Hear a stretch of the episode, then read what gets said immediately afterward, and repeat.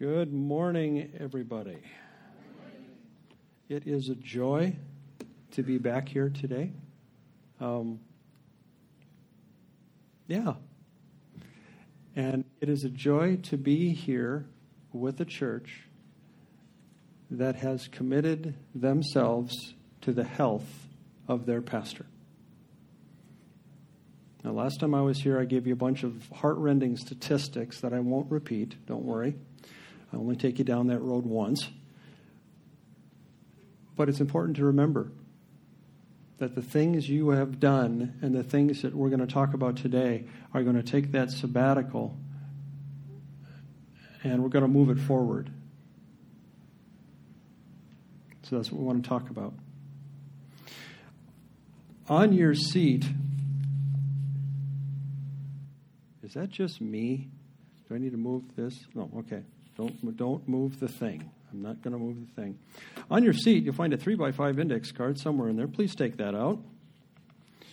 Uh, this is the audience participation portion of the message. Uh, do not worry, it does not involve whipped cream or anything weird or balloons, no, nothing like that. What I want you to do with that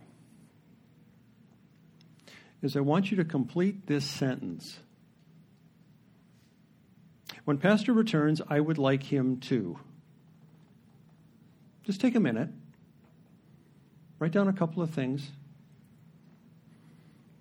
What kind of things would you like him to do when he returns? What are you looking forward to in his return?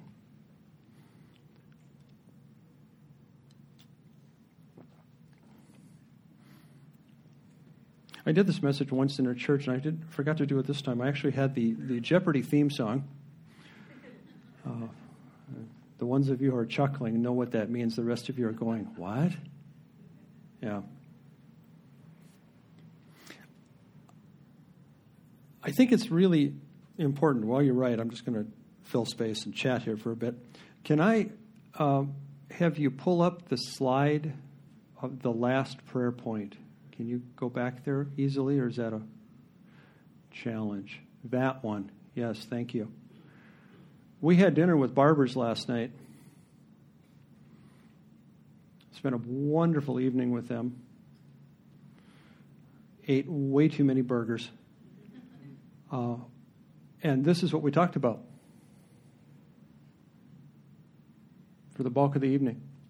What does this look like going forward? And that's where we're going to go today. That's what we're going to talk about. So, uh, I also want to commend you as a church for having such a food focus I was a little bit concerned when I saw the, the, the slide come by about the smoke out. And for some reason, my brain went to a bunch of guys sitting around a table with cigars. I don't know why. But then I, I looked at the background of it, and there was meat. And I went, okay, that's good. Meat is good. All right. Take that card and tuck it away. We're going to come back to that later. All right? The first thing we need to do, if I can go back to my stuff. Thank you. My wife and I drove down here yesterday, and whenever we travel, there are some key things that we need to remember. And this is true wherever you're traveling. Whoops. You need to f- look back to where you've been. Where are you now? And where are you going? Now, in a world of Google Maps, we just punch it into our phone and our phone talks to us. And I've discovered um, maybe it's an age thing, maybe it's a technology dependence thing, that I often forget how to go to places I normally go to because I'm used to the voice in my head, and that's, that's an okay thing. It's, the voice is guiding me where I go. So I've tried to stop doing that because I get dependent upon it and I go back to maps. You guys remember maps? Yeah, okay, yeah. They're pieces of paper that had lines on them. They're really fun sometimes. Um, but we're going to lay out a map today of where we've been, where you are now, and where you're going as a church. And the whole purpose of this is so that you, and we'll talk about that So, where have we been? When I was here last, I focused on this passage for quite a bit. This is the words of our Lord, and I'll just read it. This is Matthew 11, 28 through 30. Come to me, all who labor and are heavy laden, and I will give you rest. Take my yoke upon you and learn from me, for I am gentle and lowly in heart, and you will find rest for your souls. For my yoke is easy and my burden is light. In our conversation with, with Scott and Jane last night, I can tell you um, with some certainty that's where they went. They went to that place and let God teach them and minister to them. And that was exactly what they needed. Another way of looking at this passage, this is Eugene Peterson. Are you tired? Worn out? Burned out on religion? Pause. Scott was not there, but he was close. He was close. Come to me. Get away with me, and you'll recover your life. I'll show you how to take a real rest Walk with me and work with me. Watch how I do it. Learn the unforced rhythms of grace. I won't lay anything heavy or ill fitting on you. Keep company with me, and you'll learn to live freely and lightly. That is where we hope a pastor goes on sabbatical. That's what we hope a sabbatical looks like.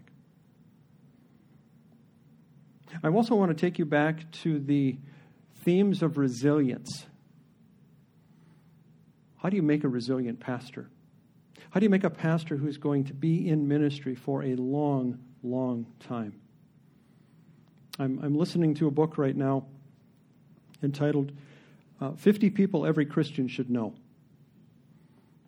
And it's short little biographies of some of the saints of old pastors in England and pastors in this country and pastors who led huge revivals. And some of these guys were in ministry 50, 60 years. We have one pastor in our, in our district right now who's been in the same church for 38 years. That's amazing. That's incredibly rare. But how do we keep them there?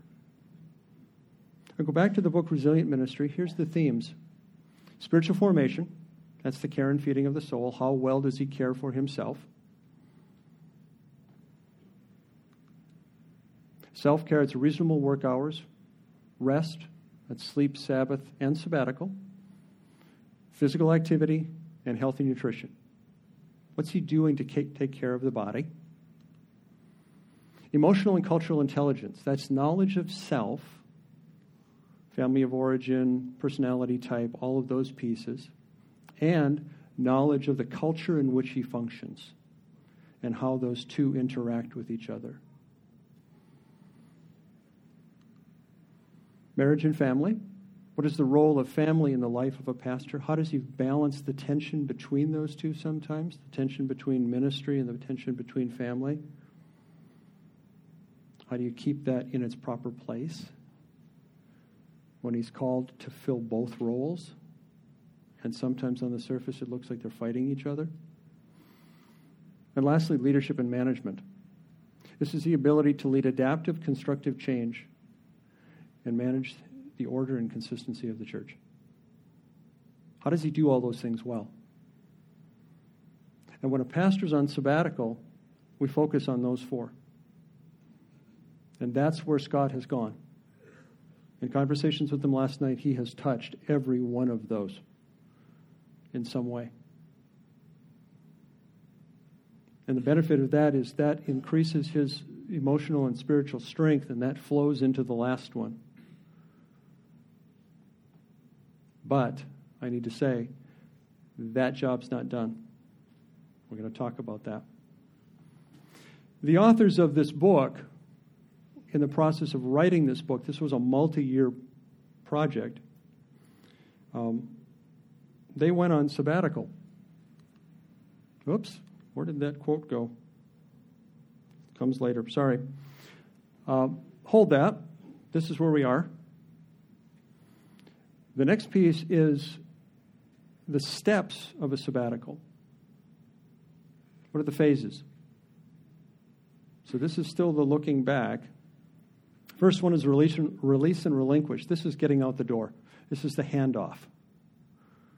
Scott did that several months back.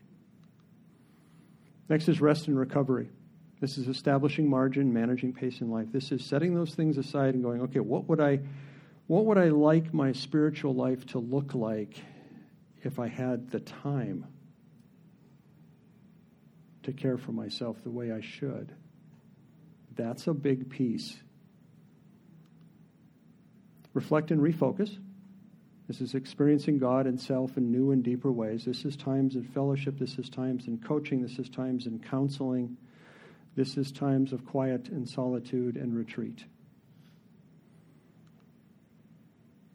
Phase four is realignment. This is setting yourself up for what's next in manageable entry and re engagement. And lastly is reentry and re engagement. I love the fact that the authors of this work use the word reentry. I'm kind of a science nerd. I love space stuff. How many of you know anything about a spaceship or a space capsule coming back into the atmosphere? I'm seeing one nod, one hand, two. Okay. Do you know what? It, yeah, it, it, it, it's one of those things that works really, really well, or it's a disaster. Because if you come in too steep, you become a meteorite. And if you come in too shallow, you skip off and you become a comet that just goes off into space and maybe you'll come back somewhere along the line. But if you hit it right, you come home. That's what we need to talk about. Right now, in this process, those four are done. We've got one left and that's the reentry. And here I want to make a bold statement. Of all of this stuff in this process, this is the one, this reentry piece, is the one that you as a church have the greatest control over. You have the ability to take his sabbatical and make it a shining success or a flaming failure. I cannot say that strongly enough. I coached a sabbatical, a pastor on sabbatical once, and as we were talking towards the end, he told me that he was coming back on Tuesday, and I think it was Tuesday night or Wednesday was the annual business meeting. That's not a good thing to do to your pastor. Because there was so much going on, and he was going to get right in the middle of it again. And there was no time to get, come back up to speed. So, this is where we are. The authors of Resilient Ministry both took sabbaticals during the work. This is one of the things they put in the book. Both of us approached the end of our sabbaticals with the expectation that we would not get sucked back into the hectic pace that characterized our lifestyles before the sabbaticals. But within a matter of weeks, both of us had slipped back into those patterns we sought to avoid. We now know the power of systems to squeeze us into the molds of expectation. There is a system here at this church and a whole set of expectations around your pastor. And your tendency, unconsciously, is to want to put him back into that same box, the healthiest place for him to be. So you're going to enter into a season of exploring what that box could look like so that he stays healthier and then he stays longer in a healthy place. That is important.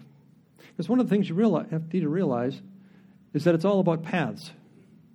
You're going to be doing some trauma training here, which I think is excellent. And my wife and I are looking at our calendar going, how can we get there? Because that would be really good. But a lot of that trauma training is stepping into somebody else's path. Where have they been? So that you can understand them better. So, as we're looking at your pastor returning, I think that path analogy works really well. So, let me see if I can illustrate this. This is your path for the last three months. Church has been on Sunday, stuff's been going on, the rails are there, you've been functioning really well. Now, if you look close, there's a couple of new boards in that path. A couple things changed. Some of you had to pick up some pieces that Scott would normally have done. That's okay, that's great. That's growth. That's expanding your abilities. That's fantastic. But for the most part, your path has been pretty much the same. Scott's path? It's been a little different. There's a lot of ups and downs. The railings don't look quite as sturdy. The steps are uneven. It's all uphill. And I think this will work. If you look up here, it actually goes up and over the top, indicating that his journey is not done yet. Your path is coming to an end because he's coming back. His path may continue for some time yet as he continues to process and adjust and try to do the things that he has learned he needs to do to stay healthy. Now, the challenge for you as the church is this whoops, different paths make different people. Think of it this way. Prior to the sabbatical, you were running on the same set of tracks. When the sabbatical started, he took off on a branch. He's on a different set of tracks for a while. You've been going along, he's had some new experiences. Both of you have changed. Maybe subtly, maybe in not so subtle ways. So when you come back, you have to do a little exploration and figure out who you both are again and how you're going to work together again. That's a good thing. We call that DTR, define the relationship. And that's an important piece. Different people bring to the table different expectations, and that requires you to define the relationship. Now, what do we mean by expectations? This is a piece that you, as parents, any parents in the house? I see some smiles. I see some hands. I see somebody pointing at the people sitting next to him. Yeah. are you any, are any of you leaders? Home, work, whatever. This is something you can take with you in your family, in your marriage, in your business, whatever. I will confess I stole this from a guy by the name of Pete Scazzero in a book called Emotionally Healthy Spirituality. It is fantastic. If you haven't read it, go get a copy of it. It's great we all bump up against expectations. And we need to decide whether or not that expectation is realistic. Is it a valid expectation? So we're going to run through this real quick. This is important. Number one, is it conscious? Are you aware of it? Now, every one of you, when you came in here today, had an unconscious expectation of what this was going to look like. I can, I can test that real quick. Imagine you walk in here on a Sunday morning, you come in the door, you stop and you grab a cup of coffee, you shake a few hands, you walk in here, and you look up here, and all of this is gone. And instead, there are three guys standing up here. One has a tuba, one has an accordion, and one has a set of bagpipes. And Pastor announces that these three fine gentlemen are going to lead worship today. Where is your heart at this particular moment? Where is your head? Your head is going, somebody's messing with my worship.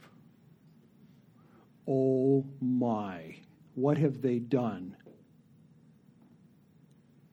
Funny side story. Delivered this message in a church in the cities, used that illustration, got to the bagpipe part, and a guy in the front row went, Yes! Turned out he's Scottish. It's a man who regularly comes to church in a kilt. He's a brave one, he is. Are you aware of it? A good clue for this in general in your life is that if you're experiencing something, you walk into a situation that normally feels a certain way and it all of a sudden doesn't feel that way. Something's welling up inside you, there's a little angst, a little tension. Chances are you've bumped up against an unconscious expectation in your life. Number two, is it realistic? Is it a valid expectation? Can it be done? First off, that's the big check. Can it be done by anybody? Focusing down a little bit, can it be done by the person you're about to assign it to? I remember when our kids were little, uh, told our little guy, go upstairs and clean your room. Okay. And he runs upstairs. And in a very short period of time, we hear two sounds. One of those is the sound of Legos being stirred around in a very large plastic bin and the other one is the sound of singing. And we realized very quickly that this young guy didn't have a clue what cleaning his room meant. And we, as parents, we were homeschooling them, and we, we saw that as a teachable moment, and we stepped towards it, not realizing we had actually placed an unrealistic expectation on him. He didn't know what that meant. Is it conscious? Is it realistic? Has it been communicated? Has it been communicated in a way that is clear and understandable? And this is important. Has it been heard? Really heard? I'm going to step on toes right now. If any of you are parents of teenagers, you may have had a conversation with your teenager and gotten something like, yeah, whatever. Been there, done that. You have communicated, they have not heard. You need to pause at that point and say, Talk to me. What did you just hear? What are we talking about here? I should say that's not always just teenagers. Um, I've I worked with adults who do that very same thing. And if that's how you're interacting with people over the screen, you might want to think about putting that down for a while. I was talking to Scott last night and said there's a wonderful little book. It's bright yellow. It's about that big. It's a secular book. It's, it's entitled How to Break Up with Your Phone. 30 days to break your phone addiction. I loved it. I'm still trying to figure out how to do it. Has it been communicated? Has it understood? So we've got conscious, realistic, communicated. Lastly, is it agreed to? Has the person agreed to do those things, whatever you're talking about? If they haven't, you can't hold them to it because they haven't agreed to it. Now, this is the test. You didn't know there was going to be a test, did you? Don't sweat it, it's easy. Take out that little card. And let's run it through this grid and see how, how those things shake out. Because what you wrote on this card is actually expectations for your pastor when he returns. All right? So, first one is it conscious? Well, duh. You wrote it down. It's real. You're aware of it. That's good. Check that one. Is it realistic? I can't judge that because I don't know what you wrote. You might have written something that is fully in line with his ministry calling here and all the rest of that. So uh, I'll put a plus or minus by that one. Has it been communicated to him? Mm. Unless you have taken a picture of this and texted it to him, uh, he has no clue what you wrote on that card. And because it hasn't been communicated, it hasn't been agreed to. So I'm going to encourage you to take those expectations that you wrote on that little white card and hold to those very, very loosely. One of the times when I taught this message, when I got to this point, I watched a gal right about there tear up her card into itty bitty little pieces. Because she realized that all of the expectations she had on her pastor's return were not valid. That was a good thing. That was a very good thing. One of the things that's really important, and we talked about it a little bit before when we talked about reentry, is the pace of the return. And this is a bunch of stuff that I've gleaned from talking to pastors, coaching pastors, books and stuff that I've read. Here's a few things. Oops. This is from um, Five Guidelines for a Successful Sabbatical. One wise seminary professor once remarked It is not possible to board a moving train with a perpendicular leap. Therefore, the pastor has to run alongside for a while to catch up with the church's momentum. That's why we have on ramps on the freeway, because you've got to come up to speed. And he needs some time to do that in the next couple of weeks. That's one of the reasons he's coming back Tuesday, but he's not preaching next week. Because he just needs time to figure out where you are, where he is, how to, how to dance together again. Things to think about. Number one, start light. First week or two, just getting up to speed. I say no truck dumping. That's where you back up the, the big truck of ministry responsibilities to his desk, pull the lever, it dumps on it, and you go, Welcome back. And then you walk away and leave him with the pile. Don't do that to him. No preaching for two weeks. That's my suggestion. Help him to establish new routines and rhythms. That's important. Expect what one author referred to as a volatile range of emotions. He's processing through some things. And as we do that as human beings, sometimes those emotions leak out. Extend grace. Imagine him walking around the church for the next couple of weeks wearing a t shirt that says fragile human being. Which wouldn't be a bad thing for us to remember for everybody, actually. Remember that the deepest sabbatical lessons may not be immediately evident, they're processing. He's working through some things. And then reinforce to him verbally how important this time has been. Because he may have doubts. That's normal. I've seen that in a lot of pastors. A couple of thoughts from pastors that I've coached. Don't expect the big change. The sabbatical may have just been for rest, or it was the start of a process. They may have changed, or maybe they just returned to true north. I coached a pastor once who, while he was on sabbatical, discovered that he had wandered away from the ministry description that he had been called to fulfill, moved back.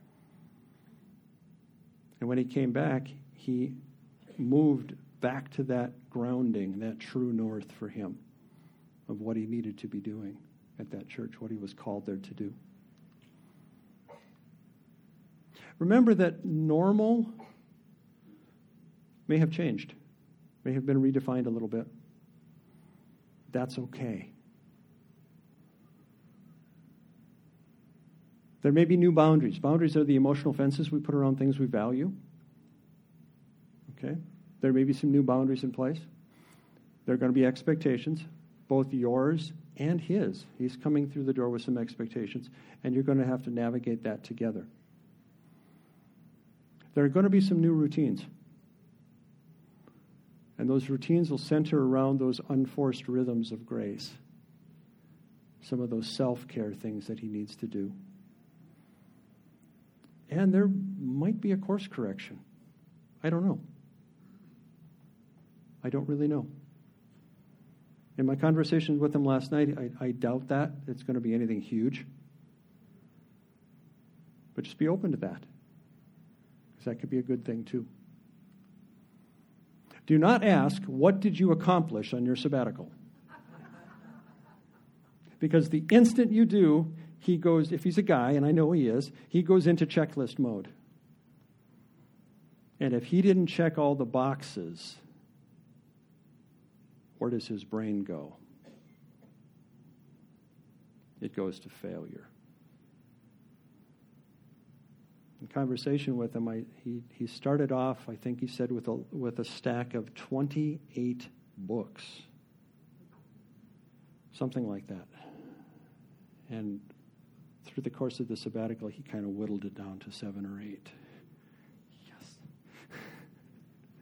I coached a, a pastor once who was, um, how do I phrase this delicately?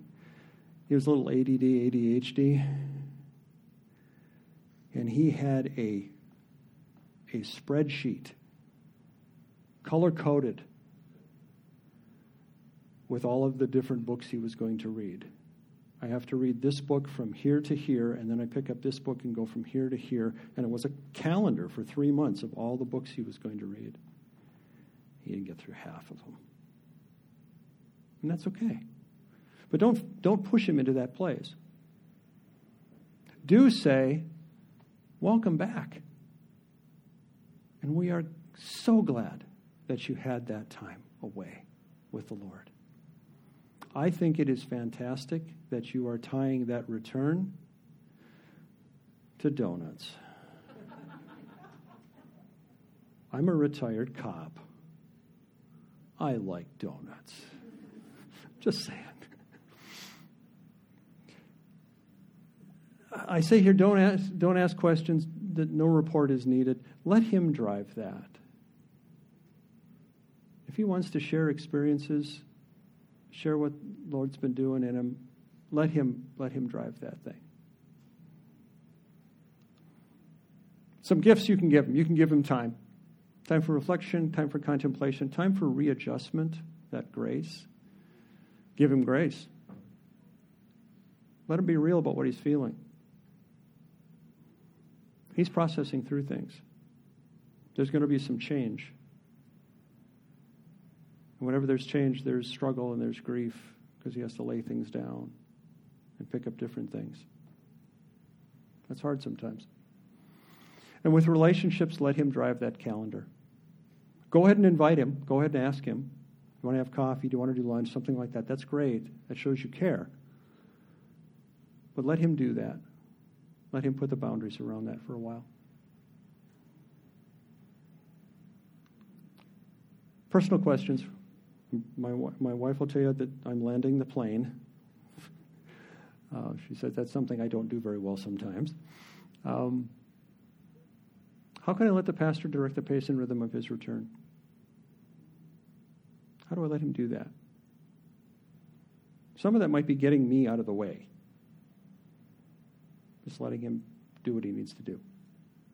What expectations do I have about his return? And this is interesting. This is something to think about. Where do they come from? In me, in you. Does it come from your past church experiences? Does it come from. Think about that. And that can help you determine whether or not it's valid as well. And then do they pass the test? And lastly, now I'm going to get personal again. How can you personally step into that Matthew 11 rest? As a believer in Christ, that is where we are supposed to live. I love Pastor Jose this morning. He, he used a line I've never heard, but it's true. We are living outside of Eden. And that's a struggle sometimes. But that Matthew 11 passage, Jesus is inviting us to step into Eden again with Him. How do we do that? I want to encourage you to do that. Again, I want to thank you for taking good care of your pastor. I'm going to close this in prayer. If I could have the worship team come up then. To bow with me, please. Heavenly Father, thank you. Thank you for this church that have raised pastoral care to a high level in their hearts and their heads. I thank you for the leadership, the elders here who have committed to making sabbatical a peace to Esther. Father, by your Spirit, walk with this church now as they begin to welcome their pastor and his family back. May it be sweet. May it be joyous. May it be a wonderful homecoming. In Jesus' name, amen.